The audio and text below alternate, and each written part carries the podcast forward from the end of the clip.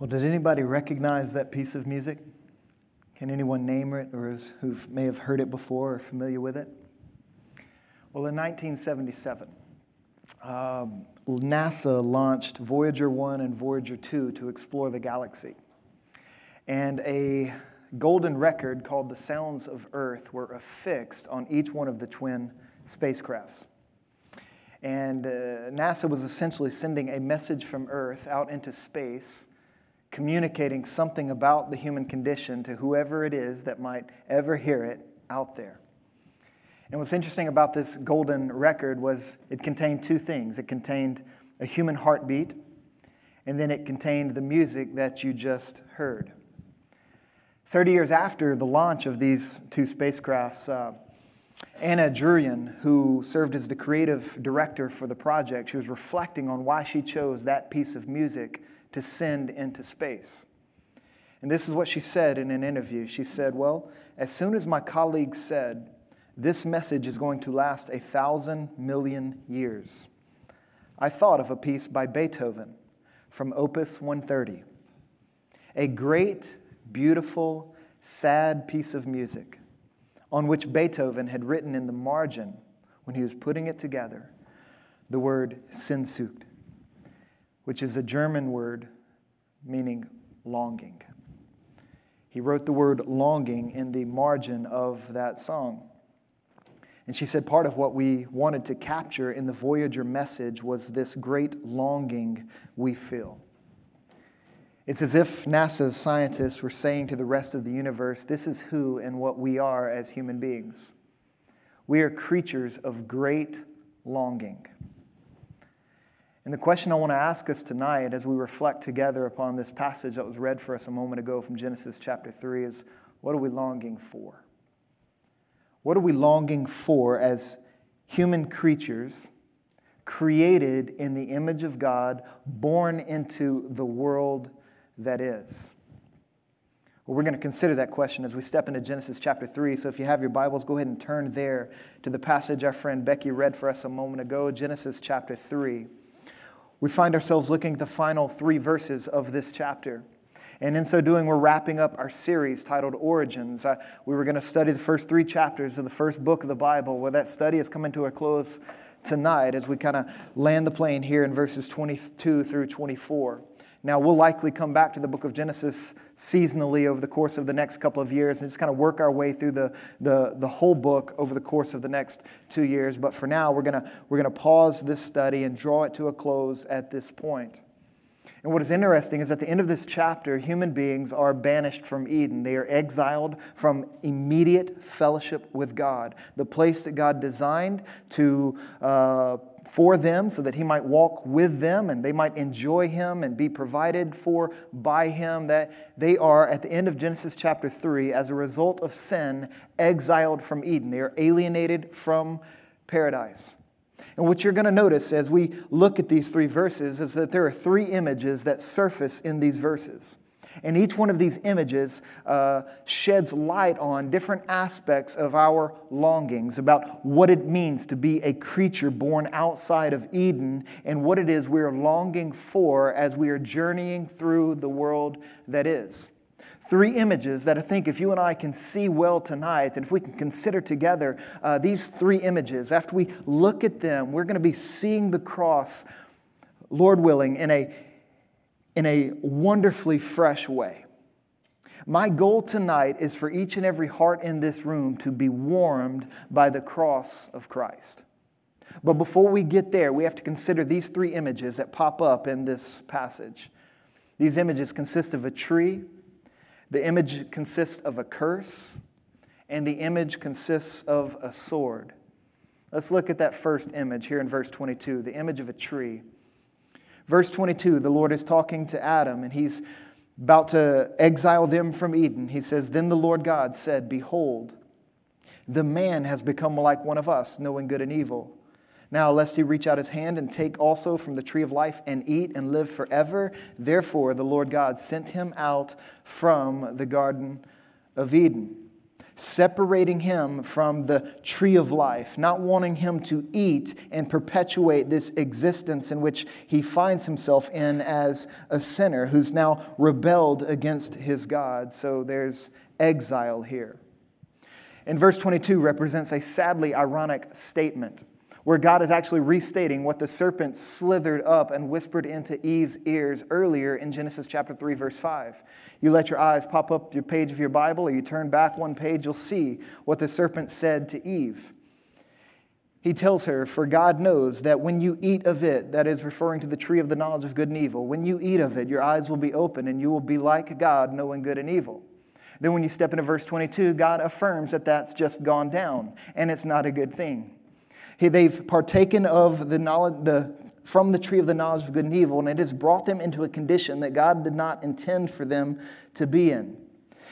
And there are two ways to kind of be like God and knowing good and evil. There are two ways in which Adam and Eve could have learned the knowledge of good and evil. They could have trusted God's word, refrained from eating from the tree of the knowledge of good and evil and trusting God and allowing Him to provide for them, allowing Him to nurture them as they grow together and enjoy God there in the Eden. They could have trusted God's word and, and obeyed God's word, and they would have grown in knowledge, they would have grown in obedience, they would have grown in faith. The other way, which is the way Adam and Eve took to kind of usurp that process, wanting to speed things up and go after this forbidden fruit, they take it, they eat it, and they actually experience the effects of sin in a fallen world so that their knowledge of uh, good and evil is now uh, like God's, so to speak. A guy by the name of Timothy Keller would compare this passage and the two ways that we can know about the knowledge of good and evil with the two ways a person might learn about the bubonic plague. Saying a person can learn about the bubonic plague by studying about it. You can read it, you can learn how to treat it, you can learn how to avoid it, you can study it and learn about it in that sense, or you can contract that disease and learn about it that way.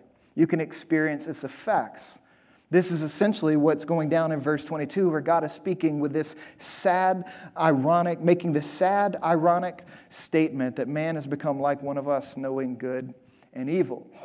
But then he goes on and says that now, unless he reach out his hand and take also from the tree of life and eat and live forever, I have to separate them from this tree. He doesn't want them to reach out for this tree. Why is that? Because he doesn't want Adam and Eve to continue on in sin as sinners forever and ever and ever.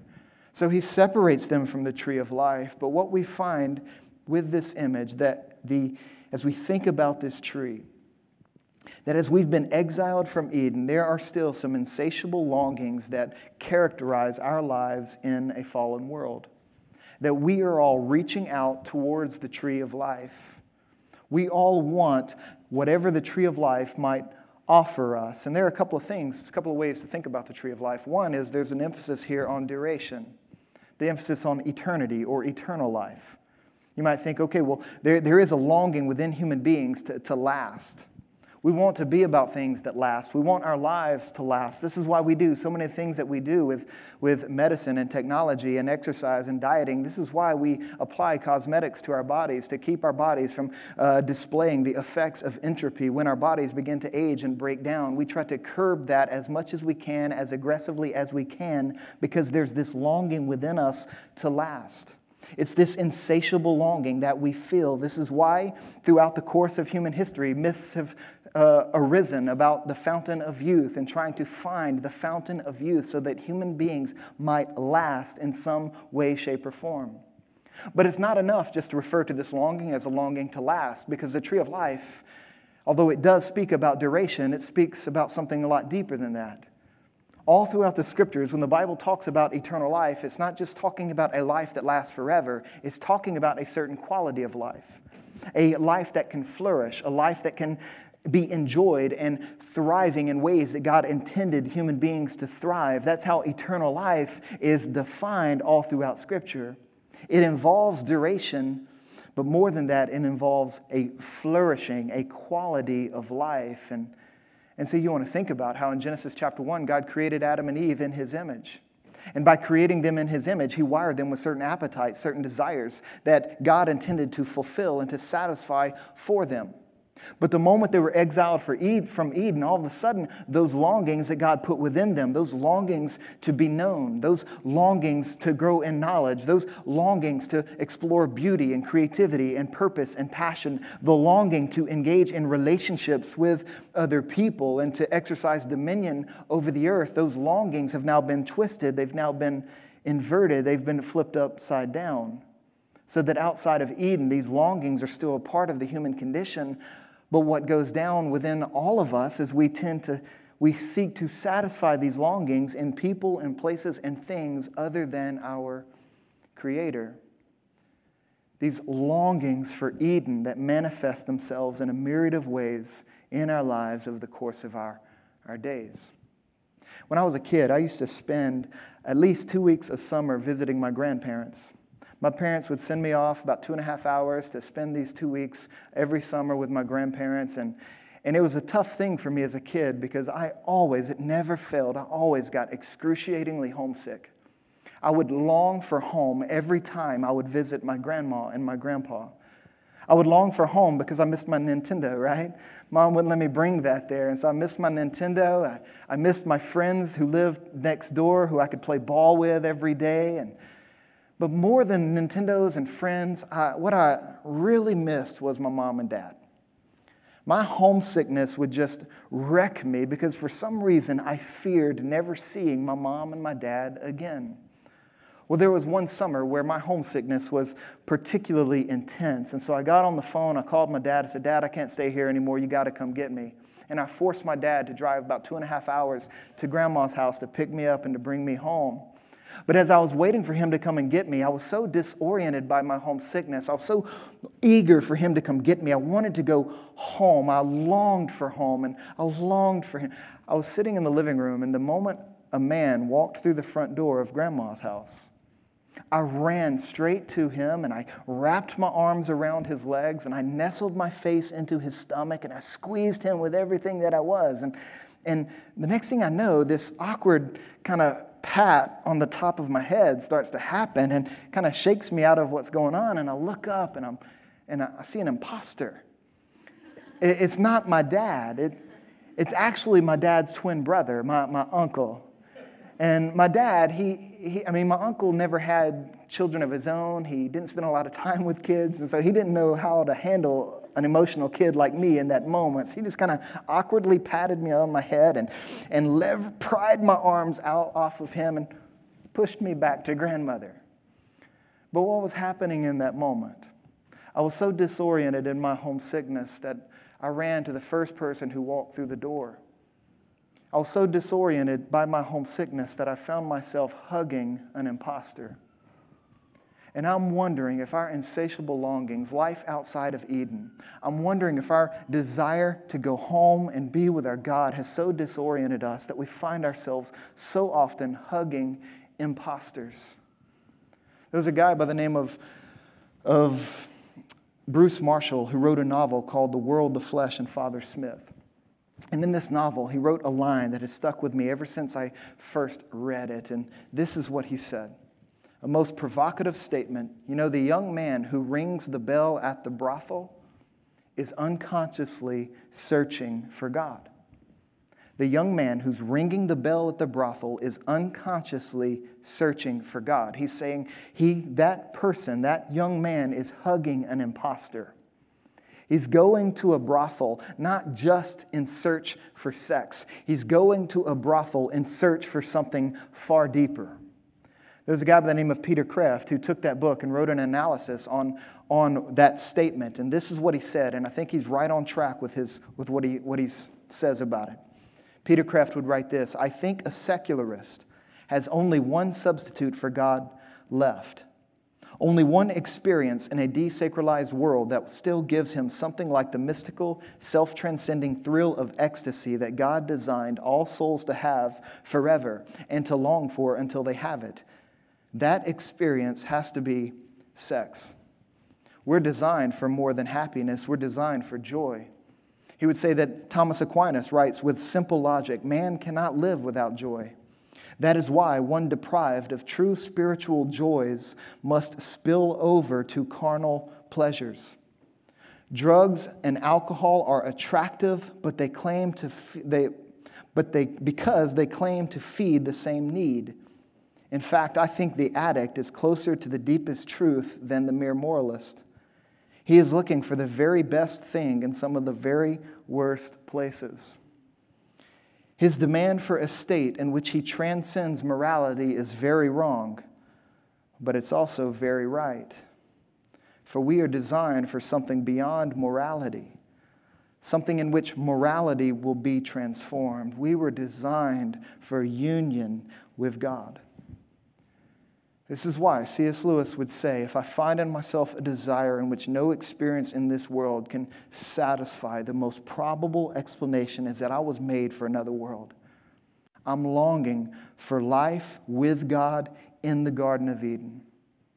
And so we want to consider how the tree cues us into this in these insatiable longings. And we want to be cognizant of the fact that our disorientation often drives us into the arms of imposters. So let me ask you is there anyone that you, or any person, place, or thing right now that you are hugging that's an impostor? Any person, place, or thing that you are looking to do for you what God Himself desires to do for you, what He delights in being for you? Are you hugging an impostor in any aspect of your life right now? That's the first image of a tree. Now, the second image we see is introduced in verse 23. Verse 23, we continue reading. Therefore, the Lord God sent him out from the Garden of Eden to work the ground from which he was taken. It's an interesting phrase. He sent him out of Eden to work the ground from which he was taken. And with those words, God is reminding, or, or, the writer is echoing the curse that God laid out to Adam earlier in verse 17. Again, let your eyes go up to verse 17 and listen to what is said there. Cursed is the ground because of you. In pain you shall eat of it all the days of your life.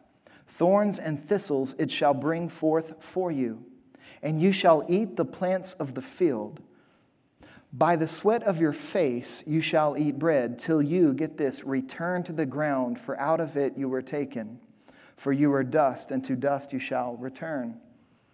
So listen to what God is saying in verse 22. He's saying, you know, man is kicked out of Eden to work the ground from which he was taken, echoing that curse. This ground from which man was taken and to which man will return. Do you, do you hear the cycle that's being played out in the curse? Man outside of Eden is going to work the ground from which were, he was taken and to which he will return. This cycle of self centeredness, this cycle of self service, this cycle of self that leads ultimately to death. Essentially, what God is describing in the curse is man is going to go out outside of Eden and dig his own grave. He's going to live a self centered, self absorbed life, and a self centered life is ultimately a self defeating life.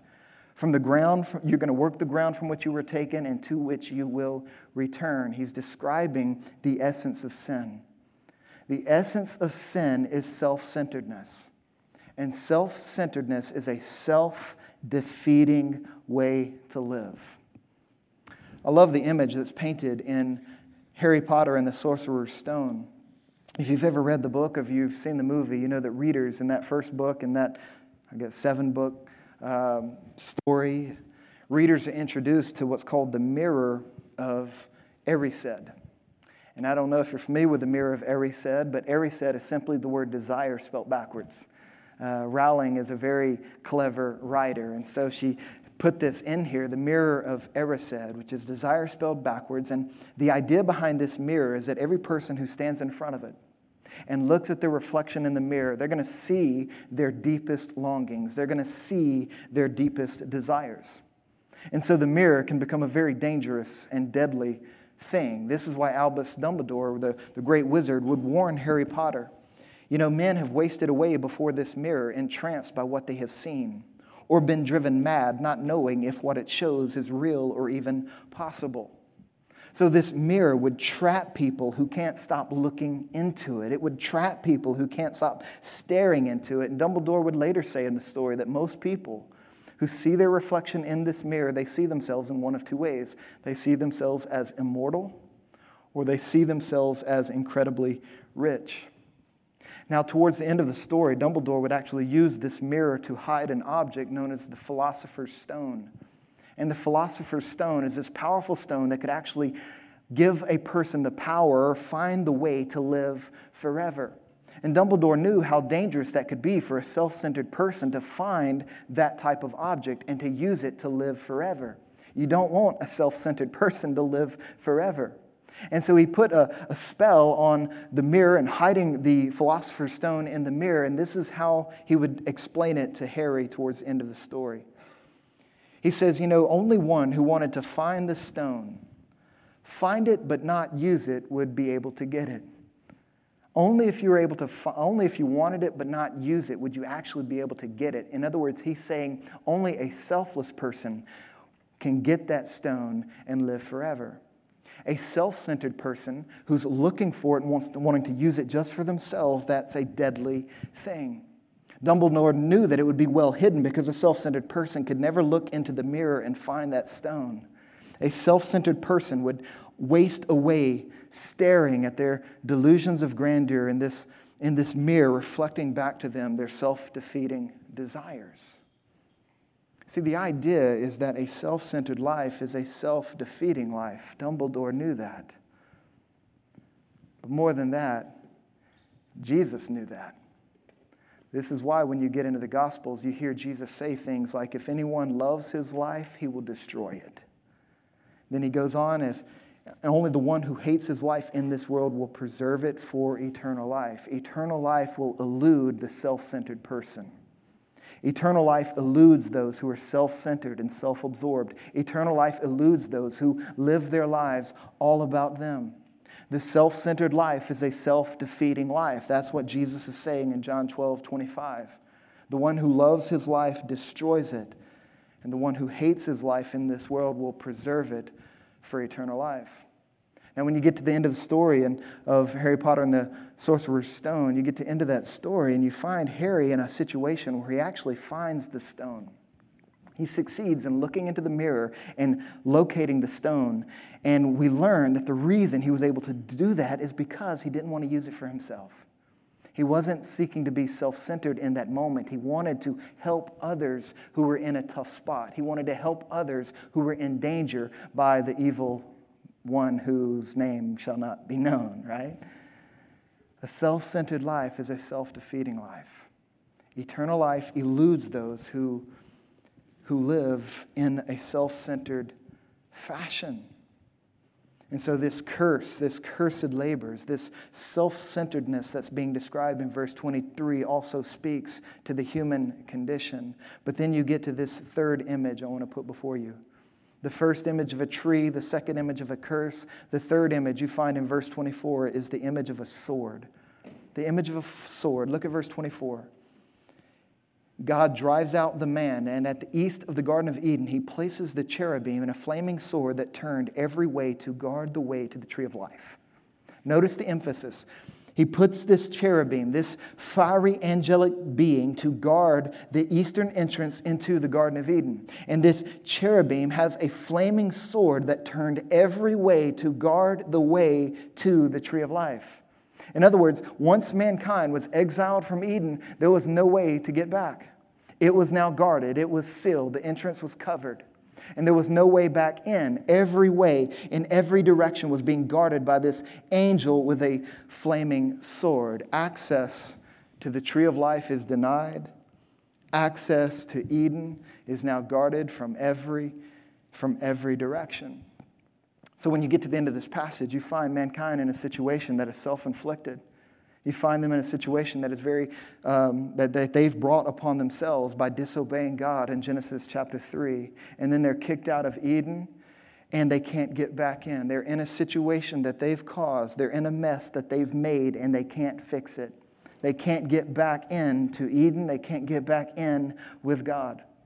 A few years back, I was babysitting my nephew Jabin, and he was pretty young at the time, maybe five or six. And and I was watching a basketball game on TV, which when I do, I can get very, I can get tunnel vision and get distracted, and I can forget about any other responsibility I have. Well, this happened one day when, when I was watching this basketball game, and I realized I hadn't heard from Jabin in a while. I look up and I'm looking around. I don't know where he is, so I get off the couch and I walk to the house, and I turn the corner in the kitchen, and I, And I find Jabin in the kitchen, and what he has done, he's opened up the cabinet underneath the sink, and he's pulled out this family sized bottle of dishwashing liquid.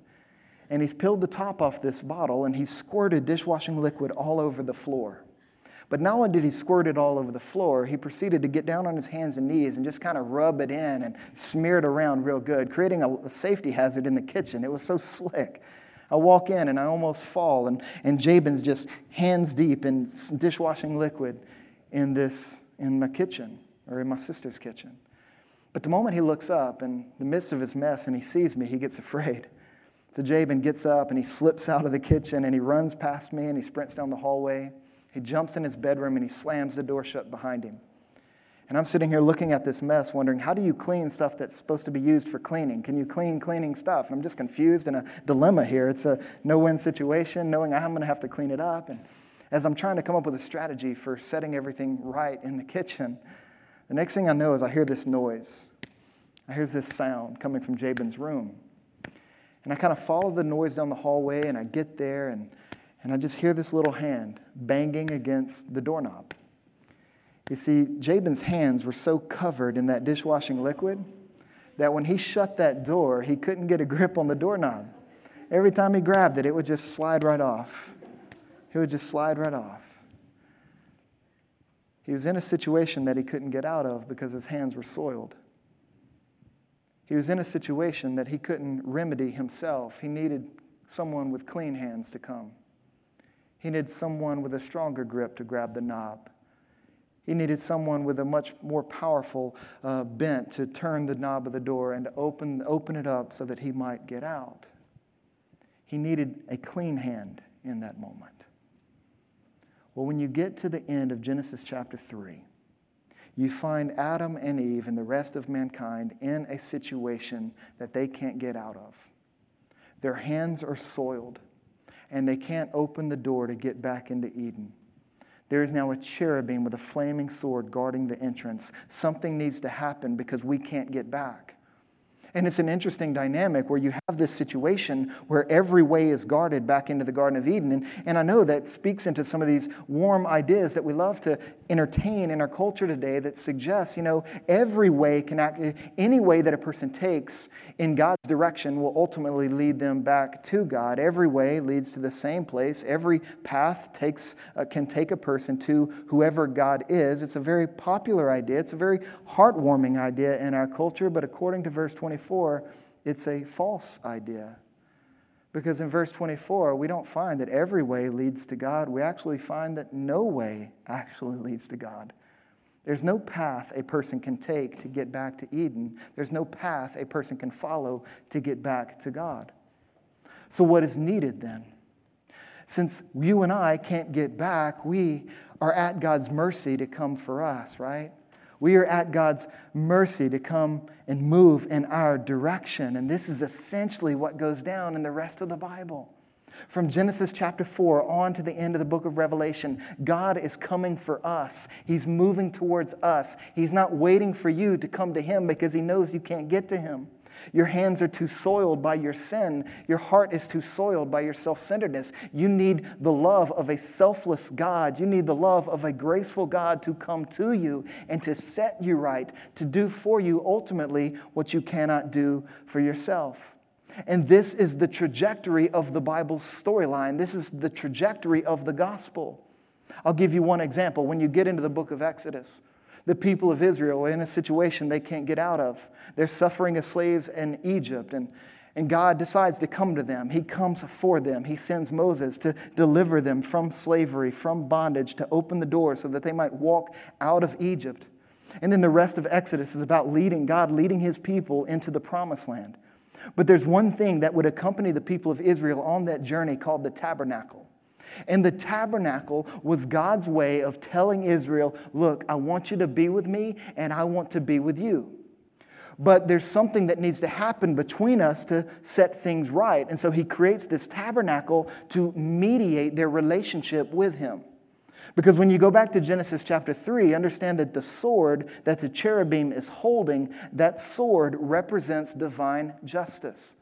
Swords, all throughout Scripture, represent justice. They are instruments of justice. And so there's this idea in the tabernacle that says if God is going to be with his people, and if his people are going to be with him, and he's going to take them to the promised land, then justice needs to be paid. Justice needs to be served in some discernible and significant way. And so when you think about the tabernacle in, in Israel. Every time the tabernacle would be set up, which was basically this mobile tent that God's presence dwelt in an intense kind of way and in what's called the Holy of Holies in this tabernacle, in this tent. The way it was set up was every time a person would walk into the tabernacle, the first thing you would come to, or one of the first things you would come to, is an altar.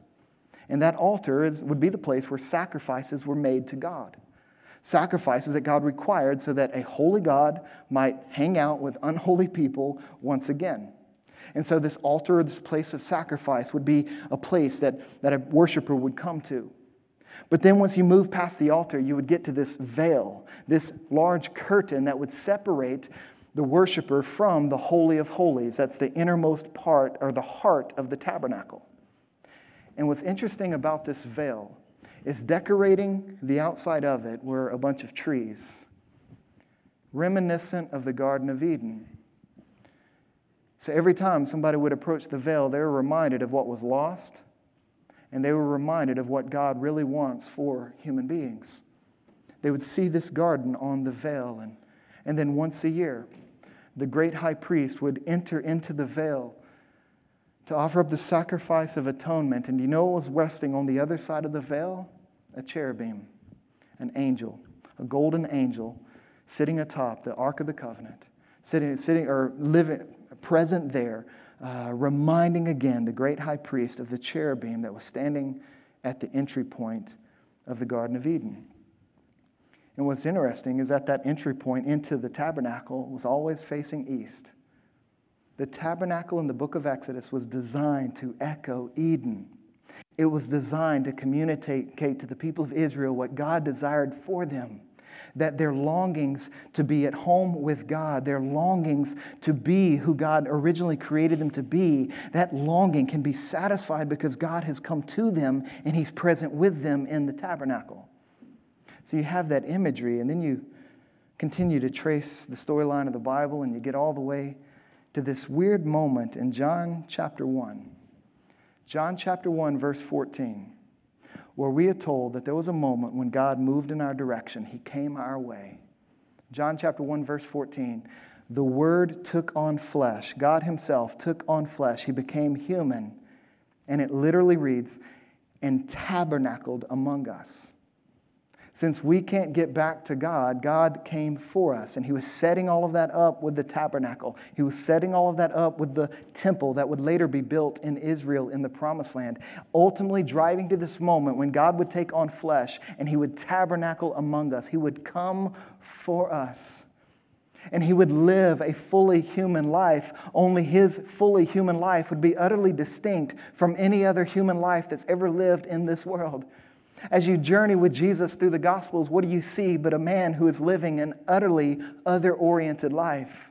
A life of love and service where he's deferring to his Father in every moment, obeying his Father, where he's loving and serving those around him in an other oriented way. What you find in Jesus is a man who's reflecting the image of God, knowing that God is a selfless God who is other oriented. And when he created human beings in his image, he created us to be selfless people who were other oriented, who were not self centered. And since we ruined that with sin, Jesus came in to set all of that right. And so he lives a fully human life. He lives a fully other oriented life, obeying the Father in every moment of every day. And then, after living his life and approaching the end of his life, one night he would step into a garden. And he would go into this garden and he would commune with the Father. He would pray about what God had sent him into the world to do. And there are three times when Jesus would pray this prayer Father, if you are willing, remove this cup from me. Nevertheless, not my will, but yours be done. Do you hear the difference in Gethsemane to uh, what Adam, what went down in Adam's life in Eden? In the Garden of Eden, Adam essentially said, My will be done. I'm going to take of this fruit of the knowledge of tree and evil. I'm going to do my thing. In the Garden of Gethsemane, God sa- uh, Jesus says, Thy will be done. I'm here to do what you tell me to do. Utterly obedient. And what was God's will for Jesus? Well, God's will for Jesus was to drink that cup, this cup that represented divine justice, this cup that represented divine wrath. It was God's will for Jesus to go to a cross and do just that. And so we turn our attention to the cross and we consider how, after Jesus prayed that prayer, he was later arrested and he was tried and he was sentenced to death. He was sentenced to die on a cross, a gruesome and horrific death. But what's interesting about the way John in his gospel tells the story is that before Jesus is actually nailed to a cross, what do some of the soldiers do? Well, they go and they grab a bunch of thorns and they twist those thorns into a crown and they place these thorns on top of Jesus' head. You think it's a coincidence that thorns were placed on Jesus' head? I think it's spirit inspired genius as God is working out his plan, reinforcing the reality that everything Jesus has come into the world to do is designed to reverse the curse of sin. And so, with these, this crown of thorns, John is connecting Jesus' death on the cross with the curse of sin that's described in Genesis chapter 3. And if you think that's a reach, Genesis, Galatians chapter 4, why do you think Paul writes this? Galatians chapter 4, verse 13 Christ redeemed us from the curse of the law. How? By becoming a curse for us. Cursed is a man who, li- who is crucified or who dies on a tree. Jesus went to the cross to reverse the curse of sin. In other words, when Jesus died on the cross, the sword of divine justice fell upon him. As Jesus paid the penalty for our sin, a penalty that he did not deserve to pay, but we deserve to pay, but he gracefully paid for us.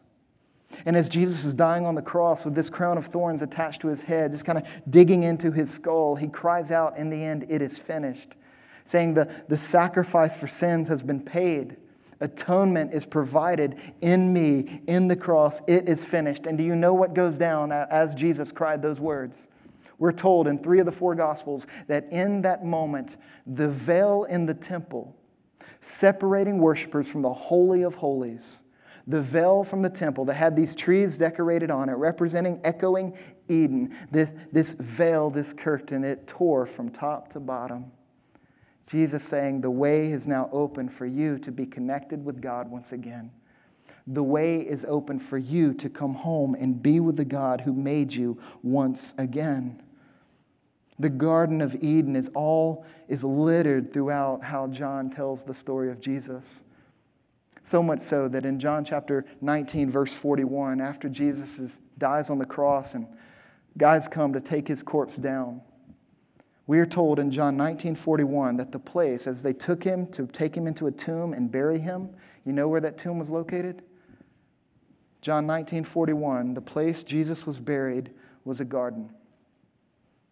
Echoing Eden all throughout the story of Jesus.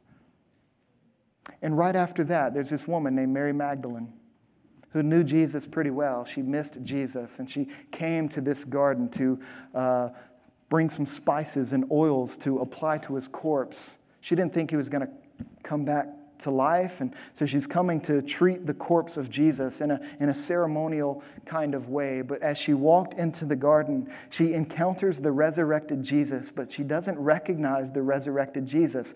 And in, again, another stroke of spirit inspired genius, John would write that in Mary Magdalene's mind, she thought the resurrected Jesus was a gardener a gardener in the garden there in the gospel story. And in that moment, we're being cued into one of the deepest meanings of the gospel for us. That in that moment of irony, more truth was being inserted about who Jesus is than you find in lots of other places. Not only is Jesus the gardener, Jesus is the garden. Jesus is the home we were created for. So, the way we connect with our God and the way we are brought back home isn't by following a path, it is by pressing into a person. This gardener who came to bring us back into the, gardener, the garden of God. This Jesus who went to the cross, our saving grace, so that our souls may be satisfied, so that the curse of sin in our lives may be reversed. One of the effects of being loved by a selfless, sacrificial Savior is your heart cannot help but become increasingly selfless and sacrificial yourself. When you are loved by Jesus in this kind of way, the curse of sin is reversed and you become a less self centered person. And as you press into your relationship with Jesus, you become more other oriented, honoring God with your life, honoring God with your obedience, honoring God with your faith, helping other people with love and service and an other orientation. Jesus went to the cross to reverse sin's curse in your life. And yes, that includes your death. Jesus stepped out of the tomb in his resurrected body, saying, Look, everyone who's in me, everyone who's with me, one day they're going to step out of their tomb too. I died on the cross to reverse the curse of sin. But you go one step further. Jesus not only came to die in this way, to satisfy our souls, he came to, to reverse the curse of sin. Ultimately, Jesus came to claim us and to carry us all the way home. One of the reasons why I love the Bible so much and how it drives me to trust Jesus is in its, intricate, in its intricacy and in the way that it tells the story of redemption. I mean, think about it. The Bible begins with a garden, and Adam and Eve are with God in that garden. The climax of the Bible, the crucifixion and the resurrection of Jesus, happens where? It happens in a garden. And when you come to the end of the Bible, where do you think the Bible ends? The Bible ends in a place that echoes Eden once again. The Bible ends in a type of garden. Let me show you Revelation chapter 22. Revelation chapter 22. The Bible ending in this moment where all is made right, where Jesus brings us all the way home. Revelation chapter 22, verses 1 through 4. Listen to what's being said and listen to what's present there. Revelation 22, verse 1 Then the angel showed me the river of the water of life, bright as crystal, flowing from the throne of God and of the Lamb through the middle of the street of the city. Also, on either side of the river, the tree of life. This is where Jesus is bringing us. He's bringing us back to the place where we have access to the tree of life once again. Not just a long, a long life, but a quality of life where we're flourishing with God as God intended us to flourish in Genesis chapters 1 and 2. Bringing us back to this tree of life with its 12 kinds of fruit, yielding its fruit each month. The, leaf, the leaves of the tree were for the healing of the nations, that is, all the peoples of the earth. No, no people group on the planet is excluded from this blessing. No longer will there be anything, get this, no longer will there be anything accursed. The curse has been lifted, the curse has been reversed. That's why Jesus did what he did. There will be nothing there that is accursed, but the throne of God and of the Lamb will be in it, and his servants will worship him. They will see his face, and his name will be on their foreheads. In other words, we're going to belong to him, and he's going to belong to us. We're going to enjoy him, and he's going to enjoy us. Verse 5 and night will be no more. They will need no light of lamp or sun, for the Lord God will be their light, and they will reign forever and ever. Do you remember how the Bible began? With light, but no sun. Do you remember when we looked at Genesis chapter 1 when we started this series and we were pointing out how weird and odd it was for there to be light but no sun? You get to the end of the story, and what do you have? Another situation where there is light but no sun echoing again how Jesus has come to reverse the curse of sin in the world, to bring us back to where we belong, the presence of God. And when we step into his presence, the imminence of his presence, we're not going to scream in fear. We're not going to shrink back in guilt. We're not going to wallow in condemnation. We're certainly not going to be thinking about ourselves in that way. No, we're going to be pressing into the enjoyment of our, of our gracious God who came for us to do for us what we could never have done for ourselves, to make a way for us when there was no way to be made by us. You see, as a, as a Christian, you are someone who's living your life in the world that is, not following a path. You are living your life in the world that is, pressing into a person, a relationship with a real person who loved you enough to die for you, who loved you enough to rise from the grave for you, who loves you enough to see you through the world that is and to bring you all the way home to the world that is to come. This is what it means to be a Christian.